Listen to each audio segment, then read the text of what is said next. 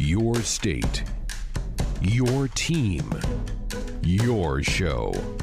This is Sports Nightly. Back to throw is Aidan Smith. Steps, throw. pass picked off, intercepted. It's picked off by Lamar Jackson. He's to midfield, and he goes down at the 48-yard line of Northwestern. Lamar Jackson gets his second pick of the year. Now, let's check the pulse of Husker Nation with your hosts, Ben McLaughlin and Nate Rohr. And welcome to a Tuesday night sports nightly here on the Husker Sports Network. Ben McLaughlin, Nate Rohr with you tonight for the next two hours. Well, we got you for two hours. Two of the next three. John Baylor will be in the house for an hour. Mm-hmm. Some uh, assistant coach action for Husker volleyball. That'll be fun. Yeah, Kayla Banwarth checking in. It'll be Yes. good times for everybody. No question about it. We welcome your question and calls tonight. Recap the Northwestern game. You uh, have yet to get your take. Question, comments, concerns, fielding them tonight on Sports Nightly. 866 Husker won the number. 866 487 5371 the number. That is our Woodhouse Auto Family hotline, bringing you more choices and brands, locations, and service. Experience the difference. Purchase with confidence. This is Woodhouse. Coming up on Sports Nightly tonight, we will have a JTech practice report coming your way. Nate was over at practice earlier today. Defense day today. Erik Chinander, Nebraska defensive coordinator, meeting with members of the media today. We'll get the flavor of Husker football practice earlier this morning. As we mentioned, Nebraska Volleyball Radio Hour and Hour number two. Kayla Banwarth, Jaylen Reyes, Nebraska assistants in studio, taking your calls and questions from 7 to 8 o'clock. Hour three, top ten Tuesday, coming your way. This could get this could get feisty. I feel like th- there's gonna be there's gonna be some uh, painful memories get brought up in this one, Yes. and uh, probably probably a fair amount of griping, but it should be it should be fun nonetheless. We are gonna do top ten rules in football we don't like Yes. and I'm leaving the door open to college or pro. So, you know, open to interpretation on that. How do you think it's going to go in terms of like same same rules on the three lists? I feel like I feel like four or five of them are going to be on all of ours. Yeah, I think I think there will be some similarity. There will be some overlap. I don't know that it's going to be carbon copy, and I don't know that we're all going to be the same at number one, all going to be the same at rule three, et cetera, et cetera. So should be a good good uh, opportunity to complain about the rule book. I mean, so often we complain about the men charged with enforcing the rule book. Why not? Why not just complain about the laws themselves? No question about it. All about it. So it's going to be fun going through that and uh, and making uh, critiques of the rules and what we would do differently coming up in the third hour of the show. Also, Greg Smith of Hail Varsity will stop by, and for a reason, Huskers got another commit today out of Ronald Delancey, six foot cornerback from Miami Northwestern, the infamous Northwestern High School in Miami, Florida. Originally committed to Louisville, was on the uh, trip a couple of weeks ago and decided to to commit to Nebraska today. So decommits from Louisville and says yes to the Huskers. So we'll get Greg Smith's thoughts on the newest Husker pledge. Uh, I suppose let's just start there, Nate. Miami Northwestern, man, there's been some big time football products to come from that high school at Northwestern in Miami. Lavonte David, ever heard of him? Uh, I, I have actually. yeah. Teddy Two Gloves, Teddy Yep. Bridgewater, Amari Cooper, uh, Anthony Gaitor, Breshad Perriman. I mean, there's a lot of really good football players to come from this school. Tremendous athletes down there in Miami, and Huskers able to snake one away from Louisville. and it adds some depth to the to the defensive backfield and you're going to have to replace Lamar Jackson after this year and so you continue to add candidates to that pool. The other thing that I think this shows and I think is pretty encouraging is that the talk about this coaching staff not being able to continue recruiting the state of Florida. I think that was a point of conversation. Yeah, they they were able to get some people out of, you know, when they were at UCF, of course they were recruiting Florida very hard, but maybe those ties weren't going to stay. Well, forget it because this coaching staff continues to tap into the state of Florida, continues to tap into some of the strengths that that they brought with them to this coaching staff. So you feel like Nebraska will continue to be able to draw talent from there, and that's such a battleground to get players. And and there are players to be had from there especially as Florida State is bad especially as Miami is bad. Uh, so you can, you can dip into that, and that can be a, a, source of talent that other teams in this conference, and especially other teams in this division, just don't have. So, uh, another recruiting win in the state of Florida and convincing a kid to come up to the cold. Uh, I think that's a great job by the staff. Yeah, we uh, heard from Braxton Clark last night on Sports Nightly about he's a Florida boy, you know, coming up uh, to be a part of Nebraska's program from Florida and and to play in the cold and, and get out of that region. It, it's it's it happens, but the first inkling to a lot of these guys is to stay in the state. Um, so so a big get. Tell you what, Coach Fisher's done a really good job of of identifying guys that he really likes, and um, you know he's not the most outlandish coach. He, he doesn't d- demand a lot of attention, but you can tell the players that, that he gets there's an affinity for him and the way that he goes about his business, and uh, it's a bit unique his beliefs and, and how he coaches, but you know, it, it, clearly is attracting a, a, certain type of athlete.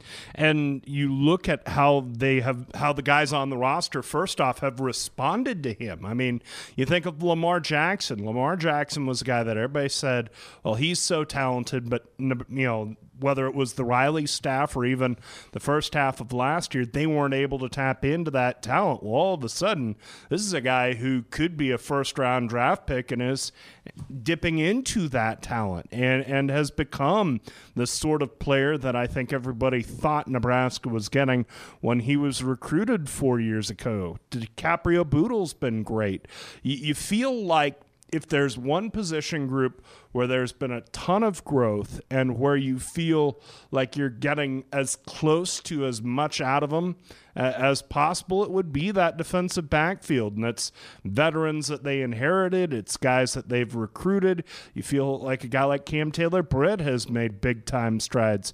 So, so you feel like of anybody on this staff, Travis Fisher's probably done the best of developing the talent once he gets it. And with all the recruiting wins, and we've not seen a lot of the fruits of those labors on the field yet. Uh, that big freshman class of defensive backs haven't haven't really made their mark yet. But you feel like when Travis Fisher goes out and recruits, his message is being received and received well the development part is, is is something that people are going to gravitate to because that seems to be something Nebraska's really struggled with over the last few years. Well, really, you know, quite a bit now is, yeah. is the development of, of talent, and so Ronald Delancey will look to be the next. You brought up something I wanted to talk about here in this first segment, and and that's Lamar Jackson. CBS Sports put out a, a mock draft, has him at 17 overall, hmm. first round draft pick projected for Lamar Jackson. We're halfway through his senior season, but there was a, a, a conversation we had, Lamar and I, for the Cornhusker conversation all the way back before week one. I think it might have been uh, during fall camp that we did that. And, you know, you and I had talked a lot about it this summer, and a lot of people have since. And, and even during that time, you know, the transformation that he made – as, as a as a player. I don't know if he's going to get picked in the first round, but I remember wrapping up the interview with him going, "Dude, like you don't realize the the conversation that that is going to be had way after you're out of here. You hmm. know, whether you're an NFL draft pick or not, and surely he's going to be." Uh, of a turnaround of a player and and, and the, the maturity of a player that's that's overcome somebody it's going to be the example that we talk about for 10 years. Oh sure. You know like anytime there's a, there's a young man that's struggling with the adaptation to college and and maturity and growing up and just attitude motivation you know all those things lamar's going to be the standard. And i don't know what's what's left in his husker chapter. Hopefully there's a lot you know, in the future for him uh, here while while what's left of his career. But I mean, a guy that's literally been to hell and back, and, yeah. and and you know we weren't sure he was ever going to be a Husker past. You know, even last year, past the Purdue game, will he show up to practice on Monday? You yeah. know, that was a legitimate question. And to, to completely turn it around, he's a proud father. You know, he's he's he's grown up in every sense as a, as a student, as a man, as a as a father. I mean, every way that there is to go, and we're not saying goodbye to him now, but it's going to be a story that that I that we will follow for the rest of his football career. And I wanted to give some attention to tonight because just seeing his name in the mm-hmm. first round with all those players, it's it's impossible to think about without thinking about everything that that we thought was going to be of him since the day he, he committed to Nebraska. Well, think about how we were talking about him 365 days ago.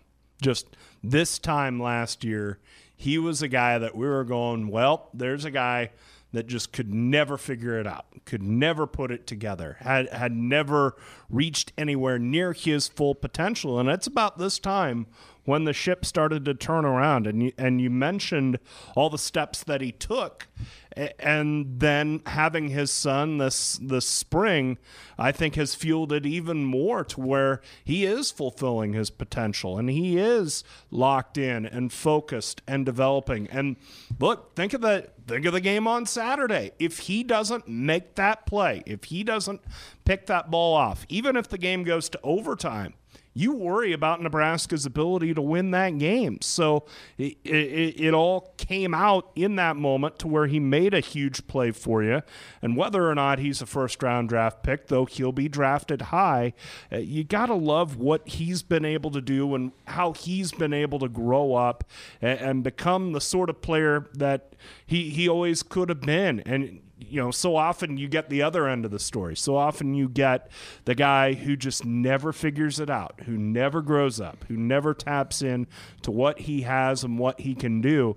So for Lamar to grow up at just the right time and find his way, a, a ton of credit is due to this coaching staff, but a ton of but more credit is due to him for figuring it out and, and, putting it all together here in the last year and a half. Yeah, I mean, obviously the coaches here have a big impact, but his mom has been, you know, instrumental in a lot of this to him. He kind of the tough love mm-hmm. is what he comes from, and um, you know, his mom's was hard on him, but they're so they're they're extremely close, and that's that's where he went when he was going through all this last year and you know, it was his, it was it was his mom the one telling him, "You got to suck it up. You got to get through it." You know, in a day and age where, in the fight or flight, it's flight. Mm-hmm. It's I'm packing my stuff and I'm gonna go somewhere where I don't have to deal with this. Uh, so maybe the unsung hero in this is mom. Oh, certainly, and that's part of it too. I, I, you know, I'm sure she was saying the thing she was saying last October throughout his career in one fashion or another, but you have to fail. You have to kind of get slapped in the face a little bit to understand hey they might be onto something or at the very least i don't have every single answer. I'm not the gift to humanity that i've i've thought that i am through high school ball and college ball and all that. Uh, there was some accountability given to him both by his mother and, and by the staff here and, and he put it all together and he's really put together a nice season, the back half of last year and the first half of this year, and now you want to see him finish strong, and and maybe that mock draft that put him in the first round ends up being right. He certainly has the physical tools to do it. He certainly had the production this year to make that case for himself, but he's got to put together a whole year. He's sure off to a good start this yeah, year. Yeah, yeah, and, and he, he certainly has shown the the drive and motivation to get there as well. Uh, well, we're still recapping for you the uh, 13 to 10 win over Northwestern. I, would be remiss if I didn't ask you here in this first segment when when McCallum kicked the ball. What'd you see? I mean, from, from your from your vantage point up there in the in the PA booth, what did it look like to you? I I wasn't sure if it was high enough. I, you felt like he hit it straight on.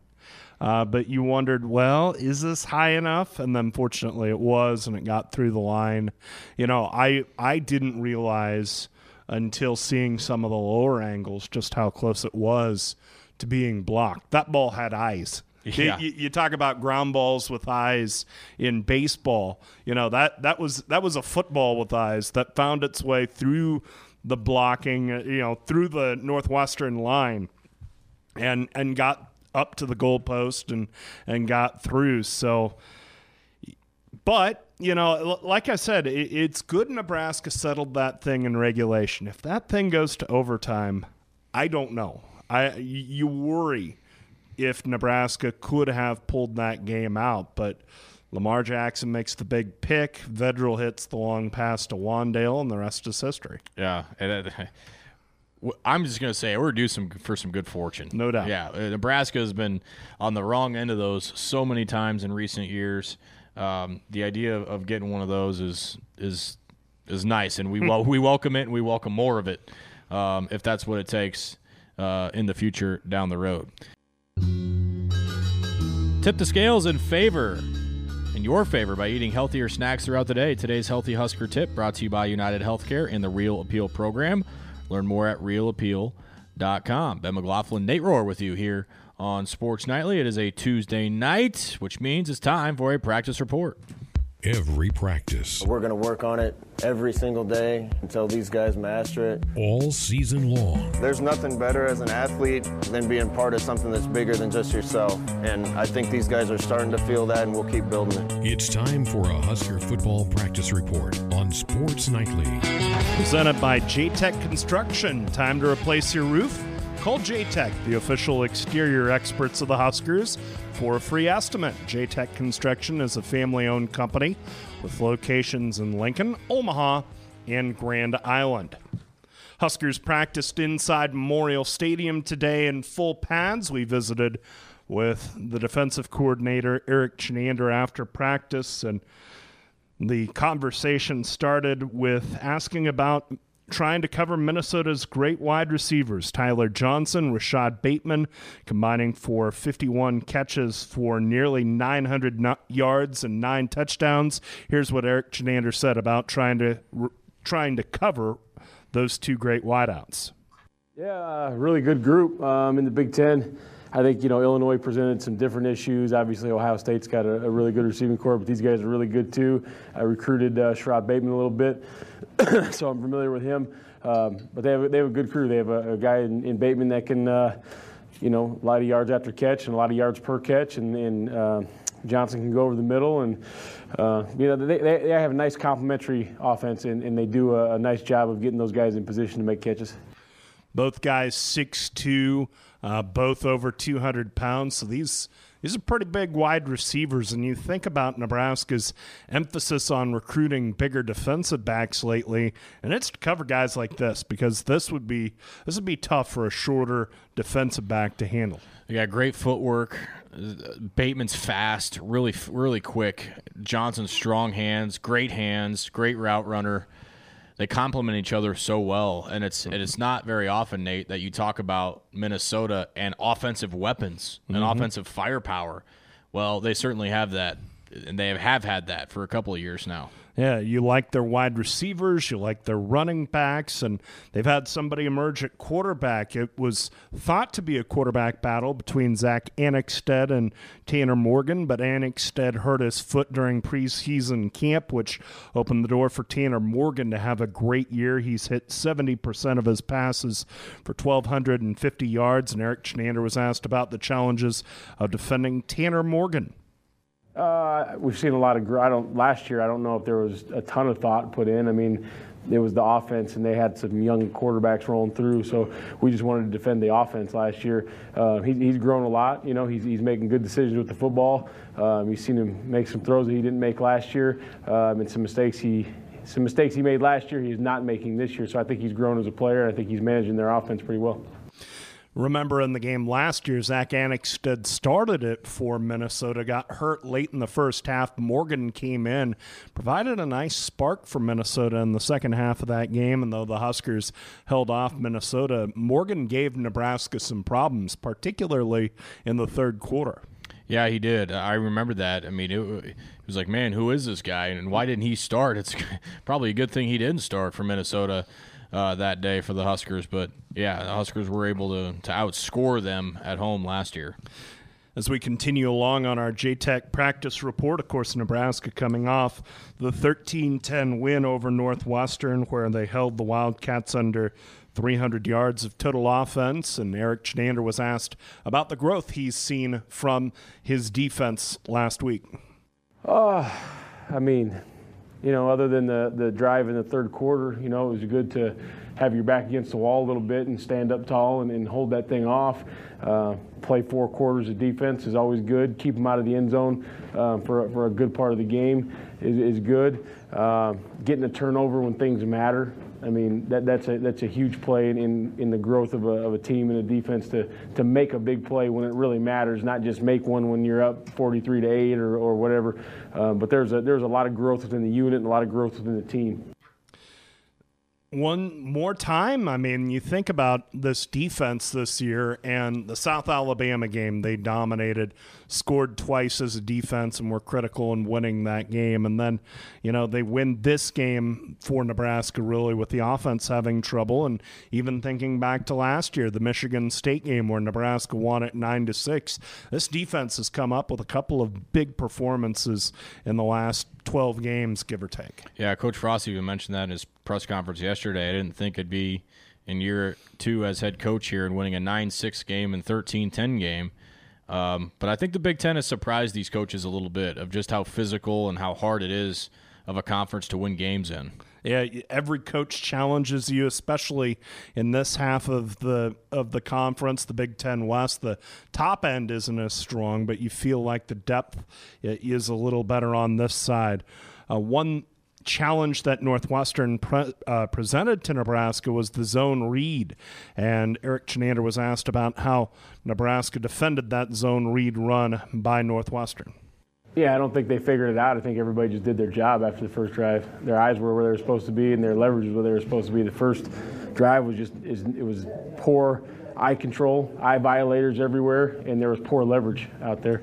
Um, so it wasn't that the guys figured it out. It was just making sure they were dialed in, focus on their assignments, focus on their eyes, focus on technique it's just good to see that they were able to adjust and figure out okay this is this is where we need to be. This is how we need to look at this. I was surprised with how much they ran aidan smith considering smith's only their third quarterback. I mean they've already lost two guys to injury or tj green's out for the year and and hunter johnson's out for now. But the fact that they were down to their third quarterback and smith still ran it as much as he did that was a surprise to me.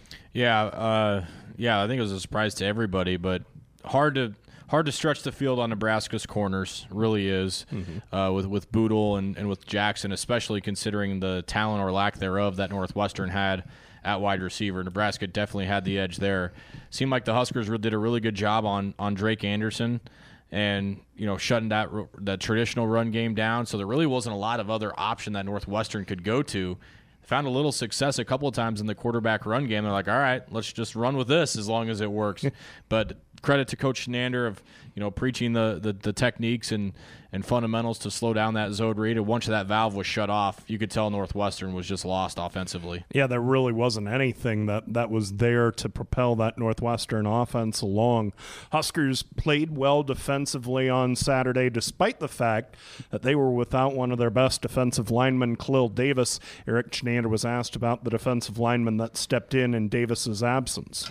Yeah, Deontay played a good game. He had, you know, 20 some snaps, and Casey Rogers played only a handful, eight, nine snaps, but he, he did a nice job. You know, he only had one, um, probably quote unquote mental error I saw, and that was more of a thing that doesn't happen very often. It wasn't like a standard type play. Um, so it was good tape to learn from everybody, but they went in and operated. You like the depth that's there in the defensive line and the fact that Nebraska was able to lose arguably their best defensive lineman and a guy who had been playing pretty well for them and still control an opponent's offense. And yeah, Northwestern's offense is not great, but the fact that they were still able to control the Wildcat offense, I think is a pretty nice statement about the depth that's been built on the defensive line. Yeah, and, and, and one more point that was kind of a side note from practice, and I've gotten a few questions on Twitter about Keem Green and Coach Tuioti talked about that today and said we're definitely going to play him in three more games and, and save the year. And they kind of already, you know, seem to have figured out which three games they're going to plan on him playing in for the rest of the year. So I know we did see him once already that that kind of speaks a little bit to to your point on the on the depth of the D line and one more piece in at least three games. I know we're already halfway through the season, so he's going to play in 50% of the rest of them. you like that. You would think his workload would be backloaded because he joined the team late and he was still getting up to speed. And I think he still had a little ways to go as far as conditioning and being ready to really help this team at the level at which he's capable of helping them. But the fact that you basically get a free agent pickup. I mean, we talk about this all the time in college football. There's no waiver wire, so you can't fill a need. You can't get an extra guy in there. Well, Nebraska does have that luxury for at least three more games this year, and you got to think. Uh, you know, we, we haven't seen the plans, but you got to think Wisconsin and Iowa are two of those, uh, you know, three games in which Keem Green's going to play. You're Brilliant man, Nate. Brilliant. I, I do what I can. Uh, one place where Nebraska has had some trouble, really on both sides of the ball, the third quarter, and especially the first drive of the third quarter. Nebraska has struggled to stop opponents on that drive. Erik Chinander talked about what Nebraska needs to do better in that situation. No, uh, you know, I think obviously the, the, you know, first and foremost, the guys aren't for whatever reason, and we've got to address that. We've got to figure it out. For whatever reason, they're not firing all cylinders. They're not ready to go um, physically, and then mentally, uh, we need to make sure that they understand that something is going to happen in that first drive. They are going to do something different. We don't always know what, um, but they're going to do something different, and that probably falls on me. Um, to get those guys ready for, we'll make some adjustments. Let's let's get this thing rolling. Um, but I haven't exactly figured it out yet. So, the last four games, the opponent has scored on their first drive out of halftime. Meanwhile, Nebraska, I said it's been a problem both sides of the ball. Nebraska is yet to score on their first drive of the second half this season on offense. And, they've gone three and out two of the last three games. And that's troubling because, in essence, you get a fresh start. Mm-hmm. So, you can almost script out the what you want to do offensively. And then defensively you have to be prepared to handle that scripting the the fact that that offense has had a chance to huddle and talk and regroup and and, and point out a couple of things that you've been having trouble with uh, that they want to try to exploit on that first drive. Yeah and that's so much talk that we've had Nate over you know the last six months has been how successful Nebraska has been on offense in their first drives of the game. Well, essentially, you get two of them, and mm-hmm. with the start of the second half, and yeah, it's definitely something and numbers to pay attention to, and hopefully that gets fixed. Now, finally, we were talking about Florida defensive backs, and Erik Chinander was asked about a couple: DiCaprio Bootle and Braxton Clark. yeah, DiCaprio's uh, first and foremost. DiCaprio can go anywhere too. DiCaprio can go in the slot. He can go at safety. Um, he knows the whole defense just as good as anybody else, and he's uh, he's a really good player that can play a lot of spots. Braxton is, is growing up. He's doing a much better job. He's made some plays this season. He's going to continue to get reps in those sub packages. We talked about how Lamar Jackson's grown up, but you feel like that whole room just continues to get better and those guys continue to develop and and part of that is guys helping each other bringing each other along. Yeah and, and, and to me my biggest hope and it's going to be a much bigger story next year and, and i don't like to look ahead already in just week six but how much is quinton newsome and noa pola-gates and Javin Wright, who tweeted out he had surgery today on, on a shoulder, uh, how much are these these guys learning from and taking advantage of this situation with Lamar and DCAP.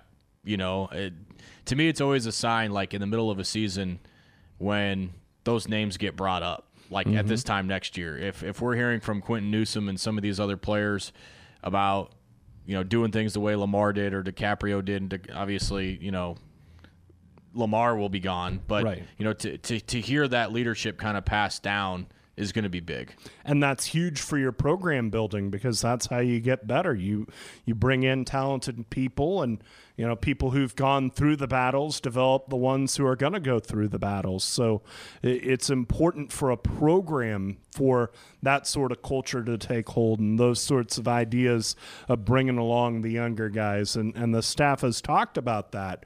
A- And I think Travis Fisher's been one of the most upfront about that in saying I'm recruiting the guy that's going to replace you. That's going to Yeah. take your job. Yeah. And and the older guys in that room have had the right attitude of we're going to bring those guys with us, not we're going to hold those guys back. Yeah, good stuff. There's our practice report brought to you by J Tech Construction. This is the Nebraska Volleyball Radio Show, right here on the Husker Sports Network. Illinois got it for the set, tip shot, and Megan Miller with the up. Here comes Capri again, left front, scoop, boom! Woo-hoo! Set point for Illinois, Capri Davis brings him down from the rafters. Boom! It hits the deck and places a dent in it. Tonight, assistant coaches Kayla Banwarth and Jaylen Reyes. Densberger, not a good pass. Bump set outside. Kubik, boom! Woo-hoo! 12-8 Big Red. Now, here's your host of the Nebraska Volleyball Show, John Baylor. Greetings, Nebraska. Hello, hello, hello. Happy Tuesday. Oh, the jazz music out there playing in the Haymarket. It's tough to feel friction when you hear that music and the weather. We're out here in the Haymarket, just west of the conventional downtown Lincoln, Nebraska. This is your Sartor Hamann Nebraska Volleyball Show. I am your humble host each week, John Baylor. Not joined this week by 20 year head coach John Cook. Instead, we send in the Olympian, Kayla Banwarth, and also the pride of BYU, and also Honolulu, Punahou High School, That's it. Jaylen Reyes, Home of the fighting. Warriors. What high school in Honolulu is not called the Warriors? Are there any? There's there's actually like a bunch that are Warriors, which is There cool. are Warriors. So like tonight, the Yeah. Warriors and the War. It's gonna be a. It's a war. Yeah, exactly. That's Jaylen. That's Kayla. The assistant coaches are here. You are too at 866 Husker 1. That's 866 487 5371. So we've lowered the average age on the program this week, but we don't want to lower the average IQ. We have a all-star cast here. Kayla, you are a defensive volleyball player extraordinaire. Now, don't shoot the messenger here, but I'm looking at the Wisconsin statistics. No, we don't have we don't have to look at that. we don't want to look at that. Kayla, Wisconsin hit 376, and Husker fans are still somewhat shell shocked. Yeah. It's one thing to lose a match; those things happen. And the Huskers last were swept in the national semifinal at Columbus against Texas. The Huskers were last swept at home against Stanford in August of 2014. So these things do happen, but I've never seen a match like this. Yeah, it's definitely weird. I think we are now 299 and one. Our record is 299 and one when we hit over 300. A John Cook coached Nebraska team now has a single loss when hitting 300 or more. Because Yep. on the other side of the ledger, Nebraska hit 336. If someone had told you, and these are conversations that typically don't occur, but if they were to occur prior to a match that you would hit 336, you would feel awfully confident that things would work out. Oh, I'd be very happy. I'd be sitting back. I'd be chilling. Oh yeah. Relaxing. But they didn't work out. So Nope. what happened? Yeah, just uh, Wisconsin is a pretty good team, and offensively, uh, they took it to us, and we didn't have any answers defensively. Block wasn't there uh, in some specific situations, and um, it just kind of snowballed on us that night for sure. Did Wisconsin surprise you? Were they doing things that the the game plan didn't guess? Not really. which They- is they which is even the more confusing part of Oh, it. so the players, the, the, the game plan broke down. The players were not executing the game. Uh. I think I, I think that a little bit. I think um, just attention to detail in some minor areas um, probably just kind of helped. Uh, didn't help us out, and um, yeah, that's. I mean, they got a they have a really good team on the other side of the net too. So that's another good thing. A lot of talent. They- credit them as they well. Have a, they have a single contributor, Kayla and, and Jaylen, that's a third year sophomore. E- otherwise, every single contributor they have is a junior senior. So a third year sophomore is their other middle.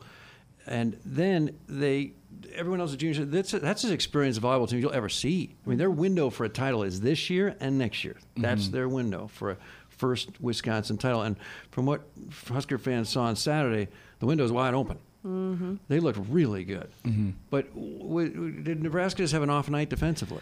I mean, I think both teams had an off night defensively, defensively, and you know, every once in a blue moon, you're going to see these kind of really weird matches where, you know, the offense goes off, but neither defense can do anything. So um, it was definitely really, really strange. Um, offensively, we were great. Maybe next time we play Wisconsin, one of us can play defense. We'll Yeah. see. the fans. Next time it's going to be like a defensive struggle. Yeah. Both teams will hit. Both teams will hit zero. Whoever hits positive is going to win next time. Would it have helped if the jam-packed Devaney Center crowd of 82, 393 had started chanting defense? Would It, that it, might, it might have been helpful. It might have could been. have used all the help we we could get probably that could have used it. Yeah. did it remind you, Jaylen, of a men's volleyball match? It, it honestly, it honestly did. I was going to say, just men's volleyball is usually played like that, where it's Serve side out, serve side out. serve side out, um, Miss serve. miss serve. so there was le- a few, a few less Darn. miss serves. I guess we missed a bunch in the third, but If you're in a rush, the miss serve takes a little less time than the side out, but not much. yes, maybe a point. And it, so it had that male volleyball quality It did. To it. So it you, did. you were a bunch of big girls on the court, a bunch of tall girls, athletic girls out there. Were so. they, were, we- normally, that's the case, at least at the male, men's level, because the the guys hit faster than guys can react. So, guy hits the ball, defensive player, libero like yourself, Jaylen, he suddenly realizes the ball's been hit and is you know after it lands behind him. I mean, it's just so doggone fast. Were, were, the, were you both teams just hitting lasers on Saturday night? Just too fast to react, or or, or the defensive players misplaced? There was a few lasers, but I think I you know I can only speak for ourselves. I think we were um, we didn't do a good enough job as a group to to defend them as you know as properly as we needed to to to kind of stress them out a little bit. Um, you know, I'm not exactly sure what their plan was for us offensively, but I'm just from our from our side of things, from from my side of things, I just felt like we weren't, um, you know, block and block defense together didn't do a good enough job to kind of defend them. So Kayla Banwarth, before the Olympic years, you were a Husker from Mhm. '07, '08, '09, and 10, and you know what it's like to take a bad, to take a tough loss. Let's put it that way. Mhm. To what extent do you think this team, your players, uh, lost some confidence on Saturday, and, and to what extent has it been replenished in the first two days of practice this week? Um, yeah, matches like those, it's really easy to lose confidence. But I think today and yesterday we had really great practices. Um, so I don't think that's going to be a problem for them. I think they realize what happened, realize what needs to be done, and um, you know they're on a mission to be great. So you can either lose confidence and kind of wallow in that loss, or you know get up and dust yourself off. We say facetiously at times on the broadcast, oh, you don't want to peak too early. You don't want to peak in September, and that's kind of a way to make people feel a little better. But Nebraska's kind of known for almost every year. I don't want to say every. I do not want to say everywhere, but nearly every year, John Cook team is much better in late November than mid-September. We think every team's that way. No, no, no. That's not necessarily the case. Some teams devolve, but the Huskers almost always get dramatically Mhm. better. And it, it- do these moments like this potentially, in retrospect, actually help that process? You know, I'm I hate losing, but I'm a really firm believer that you know a team that experiences that kind of adversity is just going to make them that much stronger, um, and they're really going to have to come together. So I think learning about ourselves in this defeat will ultimately help us build up and be a stronger team. The key, though, is when you stare across the net, you don't suddenly lose belief. But you look at these scores and you remember the sets against Wisconsin. They were very close until Mhm. the very end of each of the three sets. Stanford, they were close until about 10 10. Uh, so do you think, though, that the players recognize, hey, we were close in all these matches. Didn't turn out the way we wanted ultimately, but we see a lot of glimpses of greatness here. We can, we can still catch lightning in a bottle and potentially uh, continue what we've built over the last four years. I think for sure offensively there was a, a ton of positives. Um, you know the way Maddie and Lexi and Jazz played, especially um, offensively, especially hitting you know balls out of system. Um, thing that we've been training a lot since I don't know March of last year. Um, so there's a ton of positive. You know I hope I hope we play like this or somewhere around this level offensively the rest of the year. You know and um, defensively it was a little disheartening, but I think I don't know. I'd like to think that's a little bit of an outlier compared to how our team normally plays defense. And isn't defense easier to fix? I mean, if your middles are not clicking with your setter, the right sides are clicking with the setter, that can feel daunting to fix. That can be a long process. Defense, it would seem, especially given the history prior to Saturday night, this thing is fixable. Yeah, I mean, definitely, I think it's easier to make adjustments on defense. The setter hitter connection takes time and um, that that trust there. But I mean, all the all the things we did on Saturday, or the, all the the plays that we miss on Saturday, are easy fixes with just you know small tweaks. So we just didn't quite have them. Kayla Banwarth, Jaylen Reyes, your two Nebraska volleyball assistant coaches. They're here for the Nebraska Volleyball Show. 866 Husker 1. 866 487 5371. Now, something happened about two weeks ago, and someone lit a fire under Jazz Sweet because she is unstoppable right now on offense. What happened? Whatever happened, how do we just keep it going?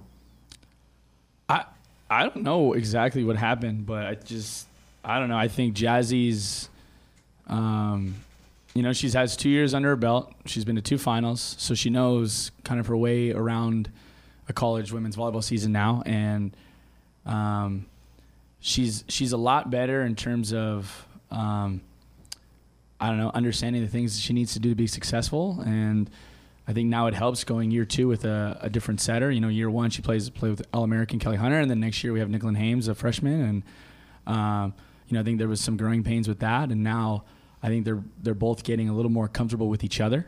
Um, I think definitely that's a two-way street, not Mm. just Jazz playing better, but I think Nicklin understanding how Jazzy likes the ball and when to give her the ball. Um, but yeah, I, I- I just think Jazz is. I thought Jazz had a great spring and summer um, with us in terms of Yeah. on the court and you know just physically in the weight room. So Is I think she that calling, helps. Is she calling for the ball more? She's definitely calling for the ball more, and she's she's definitely getting set more, and she's definitely getting the ball at bigger times now too. And what does that open up for everybody else, at least offensively, if suddenly Jazz is putting away 13 kills a match? Yeah, it's definitely nice that our block has to focus on her a little bit more and can open things up for Lexi and Maddie in our middles. Um, the other thing with Jazz, I mean, I think, you know, we've talked about this is her third year here and Big Ten started, so she knows how it's like what it's like to play in the Big Ten. She knows she's got to go another level, and you know we don't have a Mikaela Foecke this year to bail us out, and someone's got to step up. So, um, Jazz is going to take on that role, I think, or try to.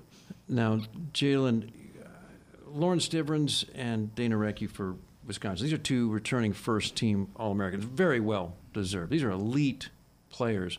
I think the two best middle blockers in the country. Oh, for sure. I Whoa, think, for fighting sure. words. I like that stuff. That, that's billboard material. I For sure. I think I think I think so. No disrespect to other I people, but I totally think those are two I two totally of the top. What about middle the, block. I think Penn State's got a middle there that might. Kaitlyn Hord is pretty good. She's pretty Ronika gnarly. Stone at Oregon's really good. I'm just trying to mitigate the blocker room. Texas material, has got a few. All right, the, Texas, uh, but but Lauren gets 11 sets.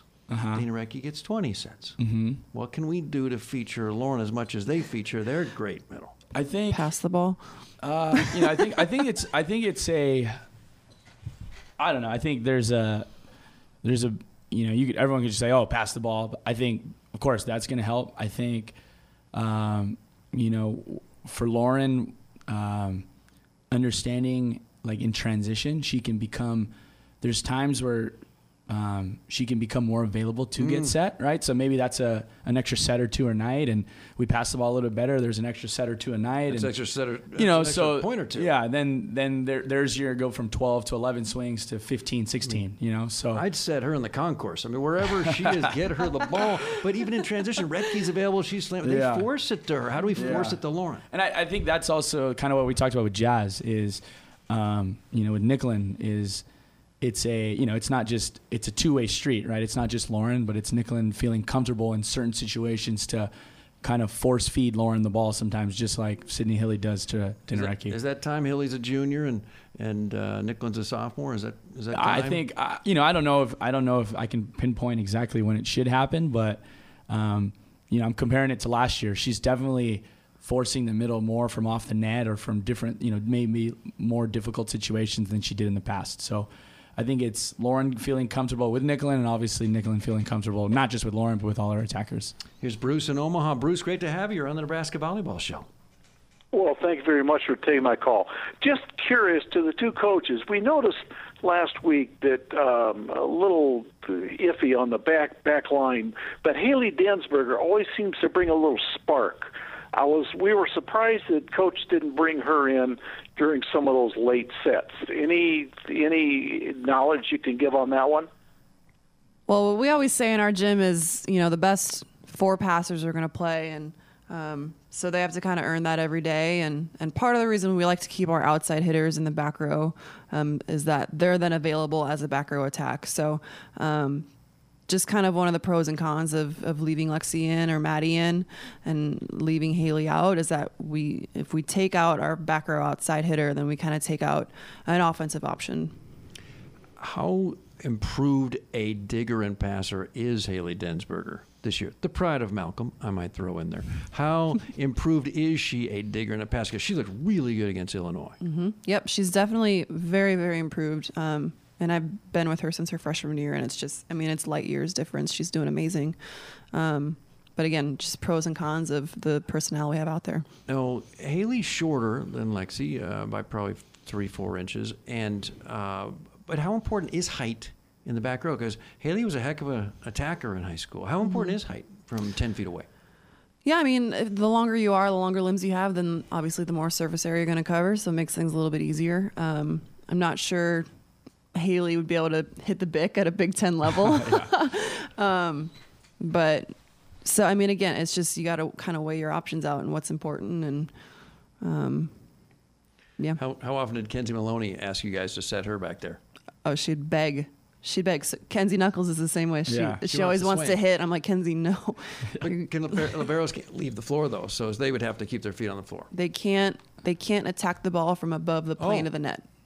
So they could, they'd have to duck, like get down and like, Yeah, they can jump, but as long as they're not contacting the ball above the net, it's legal. They could jump and hammer it from the belly Yeah, button. just like do some Yeah. sort of half bend over and then. 866 Husker Wood, 866 487 5371. But these are some pleasant choices you have. You got some real depth. Mhm. Uh, but also, is there an issue of fatigue? I mean, you could at least give Lexi a, a mental rest potentially by giving her, you know, sending Haley in there a little more often. Yeah, I mean, it's definitely something that coaches use as a strategy. If you know someone's in a lull, take them out, give them a break, let them reset, and then send them back in. So um, we definitely have options, and that's always a good thing. So um, again, just trying to figure out what's best for the girls. That's Kayla Banwarth, Jaylen Reyes in the house, your assistant coaches with Nebraska Volleyball, 866 Husker 1. This is your Sartor Hamann, Nebraska Volleyball Show. Sartor Hamann, where the official Husker jeweler, where Sartor Hamann is where Nebraska gets engaged. Midwest Ford Dealers is offering you an awesome prize this football season. All you have to do is enter a photo showing your Husker pride or vote for your favorite photo, and you could be the winner of a bowl trip for two, a VIP experience to the Iowa game, or a $50 Husker gift card. Enter and vote today. Facebook.com slash Huskers. And Nebraska 811 says, go dig red. Before you dig, always call or click 811 to have your utility lines marked. It's free, it's easy. It's the law. 811. Greg in Grand Island, Nebraska. Greg, great to have you on the Nebraska Volleyball Show. Hello, Greg. Hey guys, thanks for taking my call. Just a quick question. I think often about Jordan Larson, and I realize she's kind of a one in a lifetime type of player. But we haven't ever really had anybody who was as explosive jump serving since she was around, as far as I'm concerned. And I was curious about if that's something you guys. I mean, is it just as simple as being an extreme freak athlete and being able to do that? Is that something you guys actively promote and work on with your more athletic players? Or I guess what is the reason that um, we haven't seen that type of explosive jump serving since it feels like since Jordan's been around? And I'll hang up and listen. Thank you. Um, it's a good question. Uh, for the the more effective serve in women's volleyball is a float serve, um, and that not be, not because um, jump serve can't be effective. For it to be effective, though, for a jump topspin serve, you have to be able to consistently hit it hard enough to generate enough pace because of the spin. If you don't hit it hard enough, it's actually a really, really easy ball to pass. Um, so if you can't hit it hard enough consistently, when I mean consistently, be able to hit it f- high 50s into the 60 miles an hour, it actually becomes a really easy ball to pa- pass, which means the other team's going to be in system often enough, and you got to be able to hit it in enough. So, uh, you know, we could have somebody that can hit it 61, 62, but maybe two out of 10 times. So, just in terms of the plus value for what it does for your team, uh, if you don't hit it hard enough, then um, it's not as effective. And isn't there concern about wear and tear on the shoulder as well? For someone to be able to generate that speed from the back line, they're Yep. taking off probably a lot of swings on the front line. That's Yep. a lot of swings. Yeah, that's a lot of swings. That's a lot of jumping. Um, I would say I, I used to coach men's volleyball, so the most physical thing in volleyball actually is spike serving because you're trying to generate a lot of speed from 30 feet away versus if you know as you're attacking, you're doing the same thing, but because you're at the net, you don't actually have to generate as much pace um, as often. But um, you know, I, I can only speak for the girls on our team the last couple of years because I haven't been here since Jordan Larson. But, um, you know, if we had somebody that could hit it consistently and hard enough, you know, we'd probably for sure look at it. Yeah, absolutely. So, Kayla, you played with Jordan here and on the national team. Is she in the conversation uh, for greatest volleyball all-around player of her generation? Yeah, I think she's definitely in the conversation. It would be upsetting if she wasn't. What know? was her? What's the weakest part of her game? She's Oh. still on the team. She's going to be in the Olympics next year. I mean, I just, I don't know, dude. She's invincible. I mean, thir- what, 32 years old and still doing it with the best of them. So, um, I don't think there's anything that girl can't do. She's amazing. The first time on the show I've been called dude. I kind of like. Oh, Here's Kevin from Cedar Rapids, Iowa. Kevin, great to have you on the Nebraska Volleyball Show. Iowa. Thank you. I'm uh, an addict of uh, women's volleyball. Um, question about, uh, I guess, for the whole crew there. You were talking about Jazz Sweet's really coming on this year. And I wonder how much of that has to do with in prior years. Uh, I mean, I don't care who your setter is, you got to be feeding Micha- Mikaela Foecke as much as you can. And so Jazz maybe not getting the feeds. And this year, of course, now there's more balance up there. How much? How, how do you think that played into it at all? Yeah, I think for sure. I think, you know, having Mikaela on the team is a pretty easy bailout for when things maybe aren't going so well for us and we just need someone to put the ball away. And like I said earlier, you know, we need someone to do that this year. so um, someone's got to step up. And I think Jazz. Jazz realizes that and is something that's that's willing, you know, she's willing to take that on her shoulders. But um, Jazz is coming alive for sure. And when we need people or we need someone to put ball away in a critical moment, she's she's stepping up. So, um, yeah, she's kind of filling that role a little bit. Thanks, Kevin. This is your Sartor Hamann Jewelers Nebraska Volleyball Show. Stay right there. We think 'em up. We count 'em down. It's Top 10 Tuesdays on Sports Nightly. All right, we're going to say hi to Austin Orman. Hi, Austin. Hi, Ben. Hi, Nate. Hi, Ben. Hi, Nate. How we doing? Did we catch you off guard? Are you awake back there? Um, I'm not supposed to blame Brett, but I might have to blame Brett for this one. Ooh. Oh. Come on. Aus- Austin pointing the finger and not the thumb. No, he, That he is correct. That there, is though. regrettable. He is correct. It's all about me. That was on Yeah. me. Man. All right. Well, this is the we're setting the tone.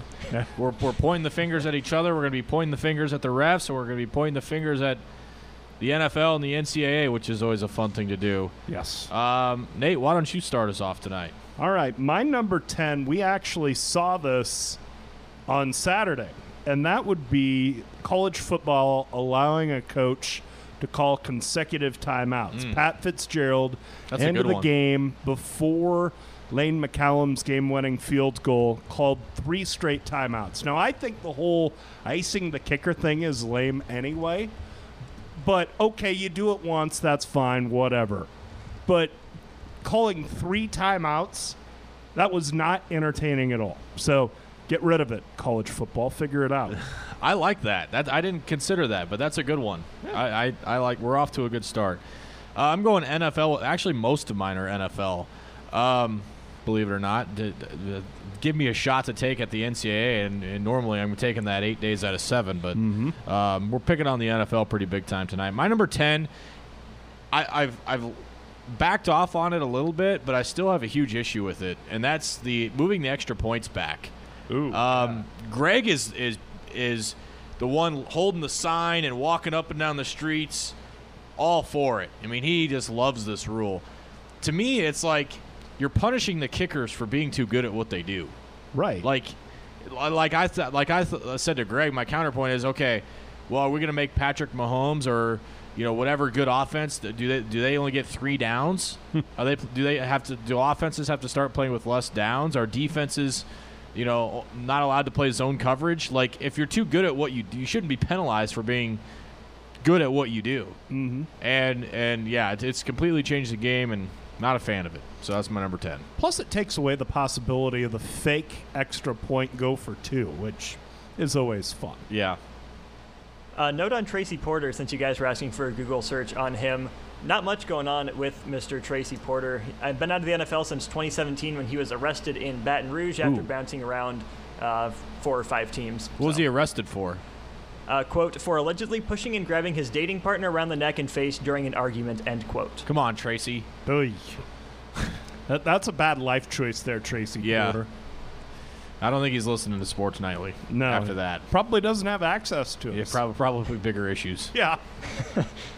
All right, uh, my number 10 here is one that, Ben, you mentioned yesterday, and I, I hadn't thought about it, but the more I thought about it, the less of a fan I became of it. The five players on the either side of the kicker rule. You know, it makes onside kicks impossible, harder than they already are, takes away creativity for directional kicking, stuff like that. And it honestly just seems a little bit arbitrary in rules just for rules' sake. I just don't entirely understand it. Like I, I would need somebody to explain the safety factor on this. You know, because does it matter where they line up? Are you just uh, basically they're rooting for less congestion? Right. Is what they're doing. Well, I, I think what they're worried about is two guys hitting one guy, and there are a bunch. Uh, there's the rule against double team blocks. Okay, so make a rule against that, just like a chop block.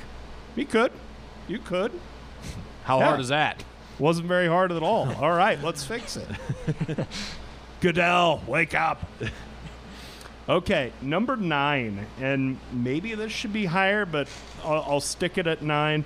This is where I have the rule where on defensive pass interference at the college level, you can only get 15 yards, or your the penalty Maximum. is only 15 yards, right? So if you're burned for a 50-yard bomb, tackle the guy because it's worth first and 10 at midfield as opposed to first and 10 at the three. So I, I just think, especially as good as passing offenses are now, you should be rewarded for beating the defensive back so well that he has to interfere with you. So that's where I have uh, the 15 yard max on the defensive pass interference. All right, my number nine, Nate. I'm going to make you throw, move all your pens out of the way and uh, and drop all the throwing objects because I might have one coming my way here, and uh, it's it's kind of a, a petty thing, but it's more. It's I'm going with just the NFL strict equipment rules. No Hmm. tinted visors, no custom face masks, uh, no custom shoes, even if you're supporting a cause, and you even have to wear specific color and length of socks. Oh, now see, I, I like that rule. I, I hate watching college games and there's three different lengths of socks. Plus, they just look better. Hate it. Well, in the NFL, like, okay, if you're going to enforce it, enforce it. Some have the long white, some have the very short white. Like, Yeah, I, I I'm all for uniform enforcement. I know you are, but Ah. yeah, the just the the strict equipment policies for me are my number nine. Nate is for uniformity. Ben is for uniformity in a different way. Yes, sure. All right, uh, number nine for me. This one happened in Nebraska against Illinois. This is where I have the touching a kickoff out of bounds rule. It's just stupid. If it's you know normal fumble, if you touch it out of bounds, you can't possess it, and almost it punishes the kicker for putting the ball in a good spot. Think Yeah. about how Isaac Armstrong kicked that one. It looked like it was going out of bounds, but it didn't. It worked out perfectly well for Nebraska, or so you thought. And some guy makes the decision to lay down, stretch his arm out when he's out of bounds, when that's never counts for a possession in, in a football game ever. Just stupid. It is. The boundary is the boundary. Right. It should never be used as your benefit. Yeah, it, it, it feels it, it, it punishes a kicker for kicking the ball perfectly. Yeah. This is football, not soccer. If you're in bounds, you're in bounds. It doesn't matter where the ball's at. If you're out of bounds, you're out of bounds. It's a stupid rule. Don't like it. Uh, my number eight, and this has been a rule for a while, most of my football watching life, and I feel deprived. This is where I have banning the fumble rooski. because uh, I think 1992 is when they banned it, because Will Shields ran one, I think, against Oklahoma, and that was the last one that Nebraska ran legally. But look, I'm a bigger guy. I played the lines when I was an active player, so to my sophomore year in high school. Neither here nor there. We don't get the ball very much. So when somebody cooks up a creative way to give the big guys the ball, why why must we deprive them? Yeah, like when Al- remember when we had the play to Alex Lewis and he caught the touchdown, they called it back. Oh yeah, that's right. That was the that was the Barney Cotton game, I believe. Yes, I against think that's right. Yeah, Yeah. they had that thing cooked up all week, and they, they took it away from him. It was too beautiful to live. yeah. Oh boy. All right, my number eight has been mentioned. This is where I have the uh, equal sides of the kicker on the onside kick. Give him a shot. Give him a chance. Yeah, the onside kick needs a little light. Like it's unlikely anyway. Yeah. I think they're 0 for 13 now in the NFL. Yeah. on onside kicks. All right, number eight for me. I'm interested to see if you guys have this one on your list later or not. This is where I've got leaping, you know, over the center. I think it's just so cool to see a guy fly over the line of scrimmage to block a kick. Troy Polamalu did it. Bobby Wagner, famous Cam for it. Chancellor. Kam Chancellor, excuse me. Um, Indiana beat Michigan State because it went wrong. You know, Penn State beat Ohio State because it went right. It's fun. You get to see good athletes show off their timing and athleticism, and you go and throw a flag on them for it. I'm, not all, a fan. I, am I, it's not on my list, but I don't mind it. If you're not touching the center, right? You're not doing anything illegal. Yeah, if you're not blowing them up, trying to And, and kill 'em. okay, if you're going to ban it on that, why not ban running backs for doing it, jumping over linemen at the goal line? or for that matter, d- you know, linebackers leaping over the offensive line, meeting that guy. Yeah. Uh, that would seem more dangerous to me than a guy leaping over a long snapper. Yeah. Can we have a little consistency here, please? I- Isn't that most of these issues? Yes. Yes. All right, my number seven, and this isn't really a specific rule as it is the way something is administered, and that is that in college football, the, rev- the reviews are initiated by the booth. I don't like it because it's just so arbitrary. Hey, did they see enough? Do the is it close enough? Are they going to look at it? And so you'll have teams begging for them to take a look at it. I wish college football had the NFL system where you have to challenge. If you think you saw enough that it's worth challenging it, okay, we'll review it. But just because some guy in a booth buzzes the officials, we're, we're not going to look at it. And Lord knows in the Big Ten, the looks happen too often. Are you okay with it if it's, you know, obviously you don't get a challenge before under two minutes? Are you okay with a booth review under two minutes? I am, yeah. Okay.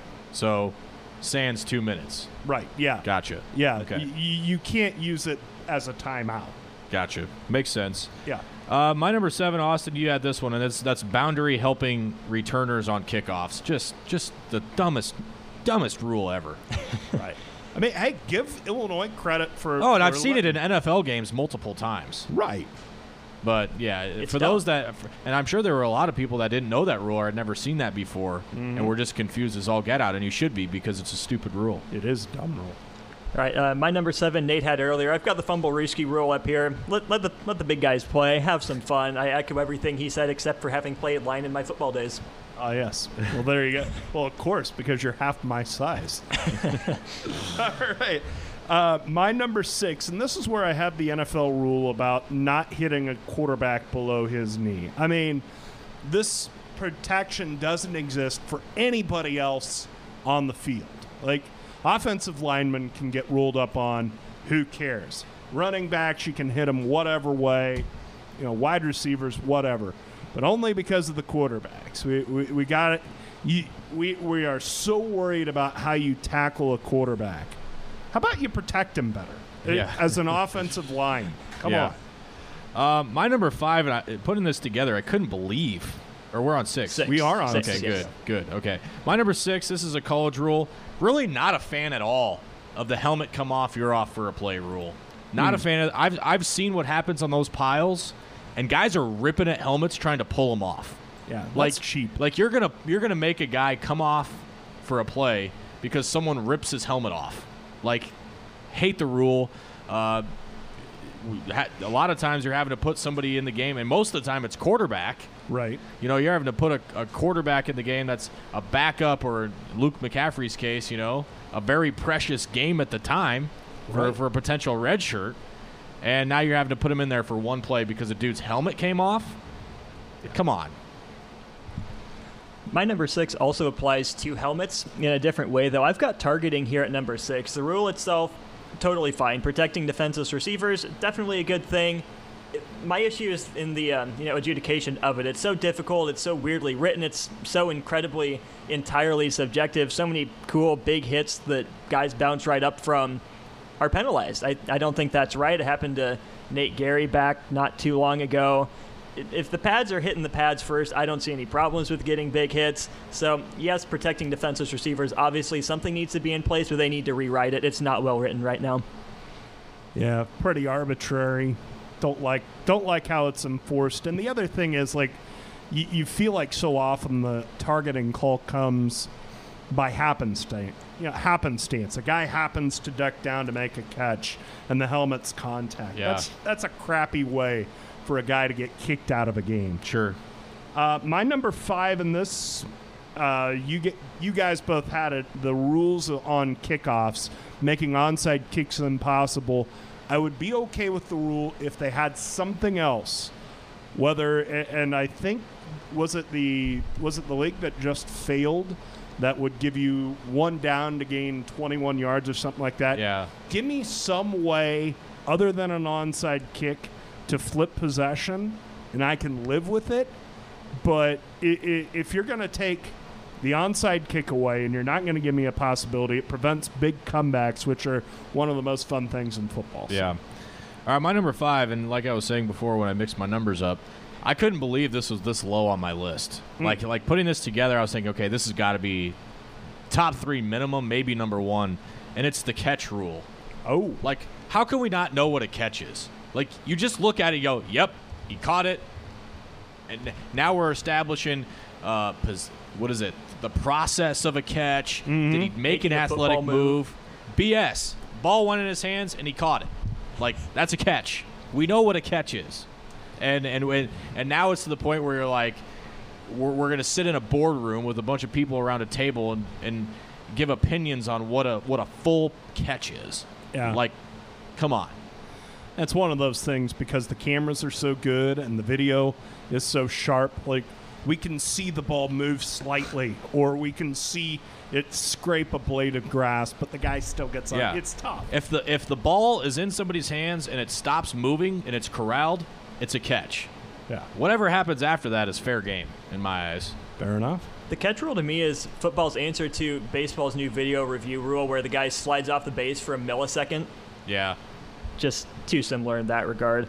My number five, specifically a college rule and college celebration penalties. I just think they're a little over the top. There's there's a line that can be crossed definitely, but if you have to throw a penalty when someone does horns down, not to relitigate that whole conversation, it's stupid. Let the kids have some fun, talk some trash. There's a boundary, of course, but loosen up a little. Yeah, guys celebrating with their teammates getting flags is absolutely ridiculous. Yeah, I, I don't need the choreographed shows that we have seen some in the NFL, but if a dude spikes a ball and hugs his teammates, there's nothing wrong No, with that. You, it's you should be excited. Can't believe that didn't make my list. I'm mad that it's not on my list. I thought about it, but I also don't want the dog and pony shows that you occasionally see. uh, my number four, this is where I have the rule just instituted this year banning blindside blocks. I mean, you You're on the football field. You're on the field. You could get hit, and maybe you should have your eyes up, head on a swivel. I, I just don't. I don't like the rule. I don't like the rule either. Not at all. Either does Kenny Bell. Nope. Uh, my number four, Nate, you had this earlier, and it, it's I'm just labeling it quarterback contact in the NFL. Like so many games are just determined by a quarterback going to the ground. Period. Yeah. Like touch their leg, touch their shoulder, touch their rib, touch their helmet, touch their arm, whatever. It's rule to flag. Like you know what an, an excessive personal foul penalty looks like. You know why you know that? Because it's the same rule that's applied to all 10 other positions. Right. Like, just use that same logic with the quarterback. Oh, you would think. I mean, it, but the NFL is so freaked out about because there are so few great quarterbacks. The NFL's freaked out about losing them, and then in the college game, I mean, quarterbacks run and get hit and everything else, and it's fine. Yeah. Terrible, NFL. You're terrible. Terrible. NCAA and NFL are both terrible about roughing the passer. That's my number four. Again, probably a good rule to have in place, but the way it's called, I think it's gotten a little bit too soft where you can wave a hand in front of Tom Brady's face and get that called roughing the passer, or you hit a guy with your hand in his chest plate and that seems like it's roughing the passer. Carlos Davis had a clean hit on Saturday, got mm-hmm. hosed with that call. Again, a good rule to have in place, just terribly, terribly enforced. Yep. Yeah, the Carlos Davis call last week was garbage. Yeah. Uh, my number three, this is where I have pass interference being reviewable in the NFL. It's a judgment call. And if you, you go to the video and pick it apart frame by frame, you can find it if you're looking for it. So it's just an ace in a hole for a sputtering offense. Come on. It, it, it, that this is one of those where if the refs don't see it live, it shouldn't be called. I uh, lo- lockstep with you on my number three. Here's what I'm waiting for: a hail mary into an end zone. Ooh, and somebody, you know, it's fourth and six at the 44 yard line, Mm-hmm. and you just throw it up to the end zone, and you think it's pass interference. You throw the flag, and it gets reversed. Then you get first and goal at the two. Sure. Not a fan of that at all. Now, I will say they've been very strict. Like, I didn't think the T.Y. Hilton offensive PI was PI at all. It wasn't. Mm-hmm. And and they they stuck with it. So they're they're very they're being very particular on on reversing them, which is good. But why do it then? Right. You know, if the success rate's four percent at the end of the year, what are we doing, really? Right. was wasting everybody's time. And the big problem I have with it is because it all changed on one call. Oh yeah. Like the entire conversation was because oh this team got screwed. Okay. So did the Chiefs with all the rough, you know, the, the roughing the passer with Tom Brady and Patrick Mahomes getting whacked in the face, and they didn't get a roughing the passer call. So should those be reviewable too? Because Kansas City didn't get a call? No, just because New Orleans got jobbed, they're going to implement a retire rule because of it. Right. It's a blown call. Deal with it. Yeah. They happen. Unfortunately, they do happen, but they do happen. We're two out of three on number three. I didn't have the pass interference rule on here just because it's so new. I think I'll grow to a state of animosity like you guys about it, but I'm not too upset with it yet. So my number three, Ben, you had at number nine.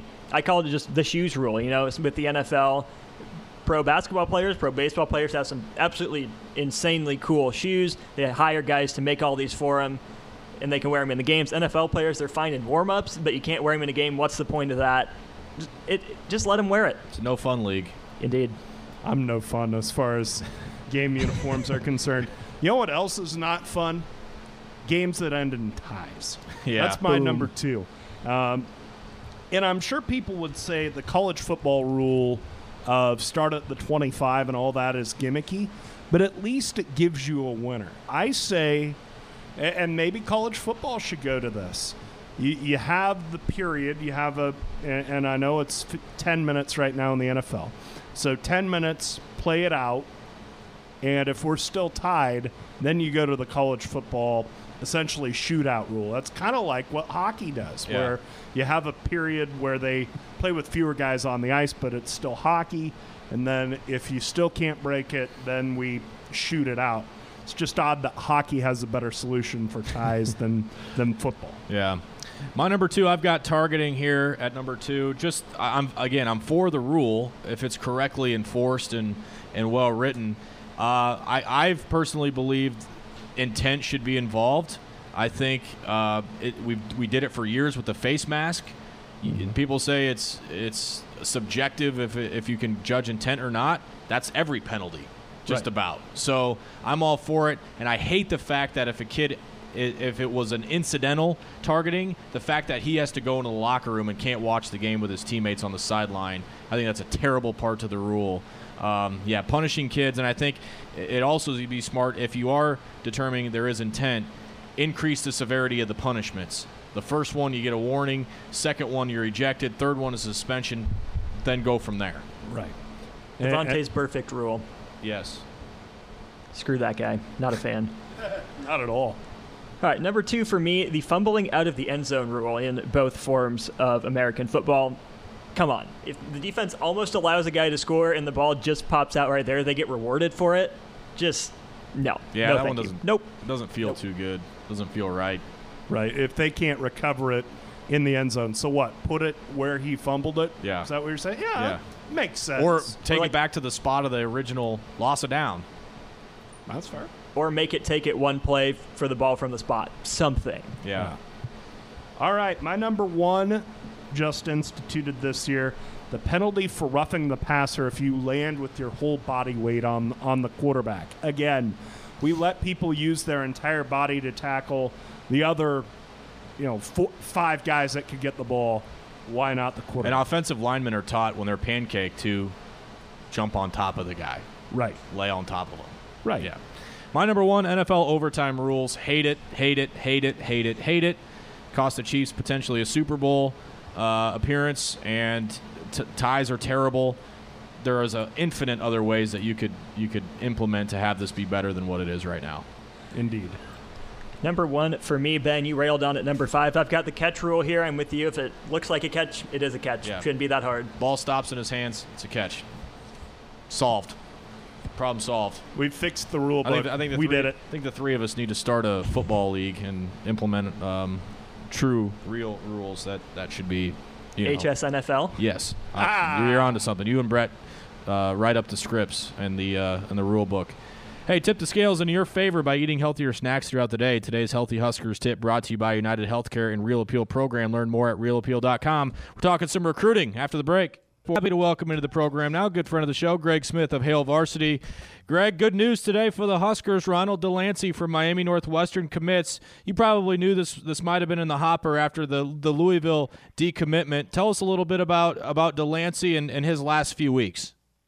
Yeah, yeah, it was kind of a, a good tell for Nebraska once Delancy visited for that Ohio State game, um, and then decommitted for or came into the the weekend as a Louisville commit, and then decommitted shortly after he got back home to Miami. Um, that's always a good sign for the team that just got the visit. Uh, plays at a powerhouse program down in Miami. Uh, they're the defending six A uh, state champs down in Florida. Um, he's about six foot one sixty right now. Um, physical guy, long and lanky, just the type of guy that you think that uh, Travis Fisher would really like and want in his room. Tell us about Travis Fisher's philosophy. He's got a different way about going about things, and his players seem to really uh, attract to him. What describe him as a as a as a coach, but even more so as a recruiter, and how he connects with these kids. Yeah, it's really interesting because I, I always describe Travis Fisher as a guy on the recruiting trail that if you click with him, you're really going to click with him um, because he really does have a particular way. And if you, if you talk to him or watch his interviews, you kind of see that he, he's very direct and he's like that on the recruiting trail and like that as a coach. Um, but he relates to guys because he's been in their shoes, right? Being a guy that had to work and scrap for everything that he got during his playing career and turned himself into a nice NFL pro career and now a nice coaching career, guys really relate to that um, that story that he's able to tell, and he has the blueprint to be able to get you there as well. Um, and he's going to coach you through tough love. You talk to any of his defensive backs currently, they'll tell you um, that he's not shy or bashful about giving you criticism, but it's coming from a good place, and he definitely knows what he's talking about.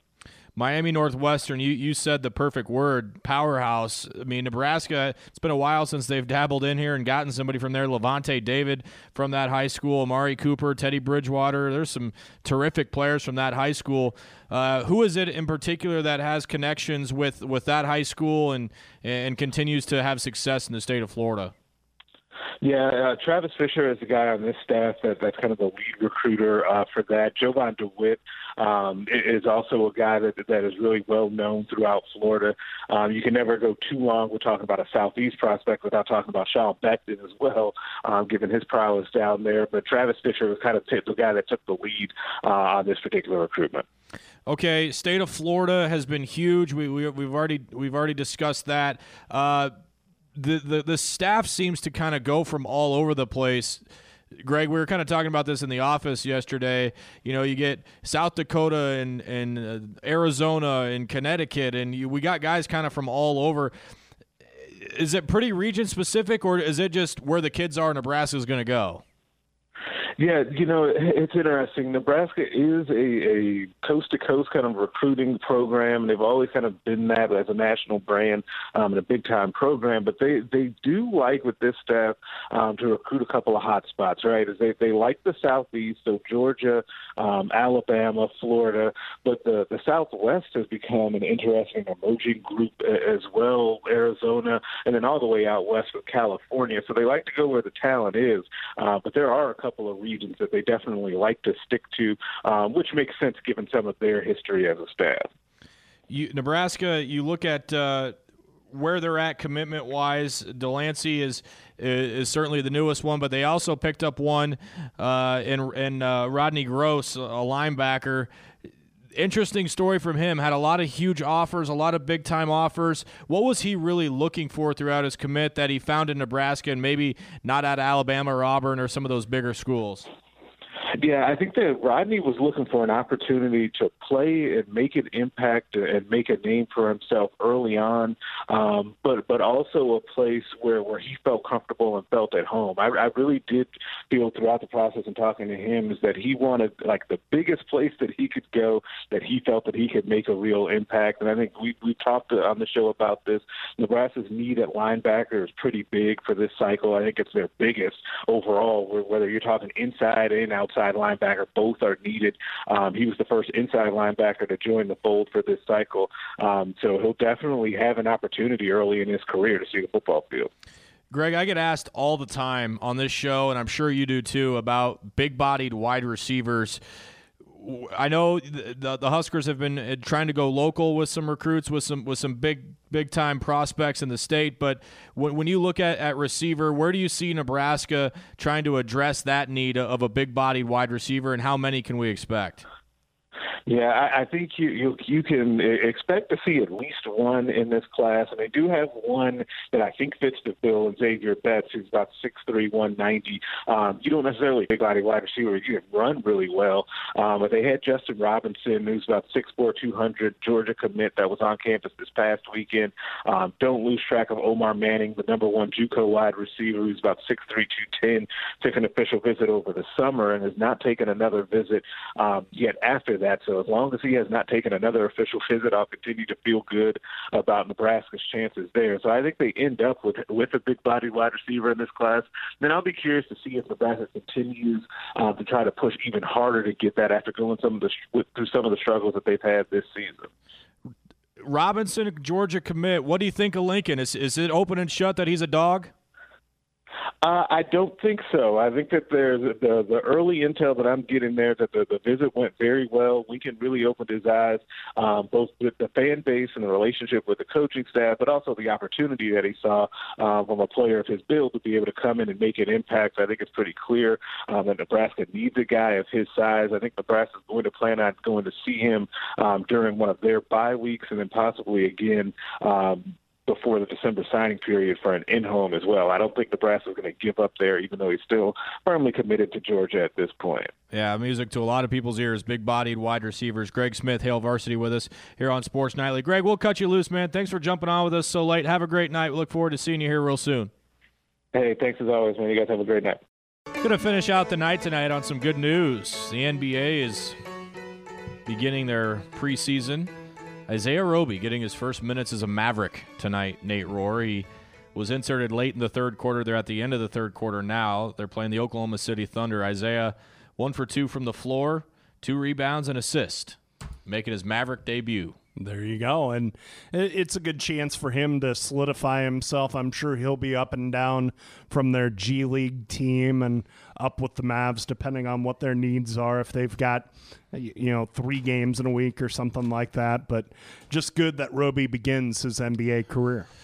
Isaiah was at the Ohio State game and waved to the crowd, and I had a chance to talk with him for a few minutes. And, uh, loves the organization. They're treating him great. He lives down in Dallas now and still training, and so sounds like he's he's thrilled with it. I mean, it can be tough. You know, you're you're a young pup, you're a rookie in, in a league, and sometimes communication's not always the best of what they expect, and uh, the training and the coaching.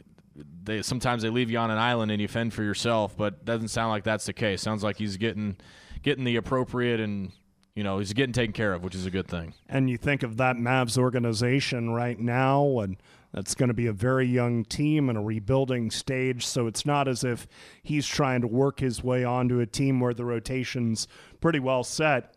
You know, the the whole uh, you know floor of possibilities is open for him so maybe he can wedge his way onto the rotation where he's playing every night Yeah, I mean, it's gonna miss seeing that guy around. Just a tremendous dude. O- always happy to talk to you. Always smiling. Great teammate. Great person, and we're all wishing the best for him. yeah great guy you almost feel like we just began to scratch Yeah. the surface of what he could do as a basketball player here at Nebraska you wish that that he could de- could have developed a little bit more and, and and done a little more here at Nebraska but of course he had a great career here too Sure did, man. I'm gonna miss seeing him posterize dudes on those dunks. I mean, seemed like he had one of those a night where you just smash someone going up rocking the rim. terrific athletic uh, athleticism, which which it was a big part of why you felt like he had such great potential. Yeah, he has way more athleticism than everybody in this building here tonight. Nate Rohr, my co-host, thank you. Enjoyed it. Thanks for having me. Thanks to my help with the back, Brett Woody. Thanks to Austin Orman. Thanks to all of you for listening. We're back with you another edition of Sports Nightly tomorrow night. Greg Sharp back in the chair with you. I'm Ben McLaughlin. We'll talk to you tomorrow. Have a great night.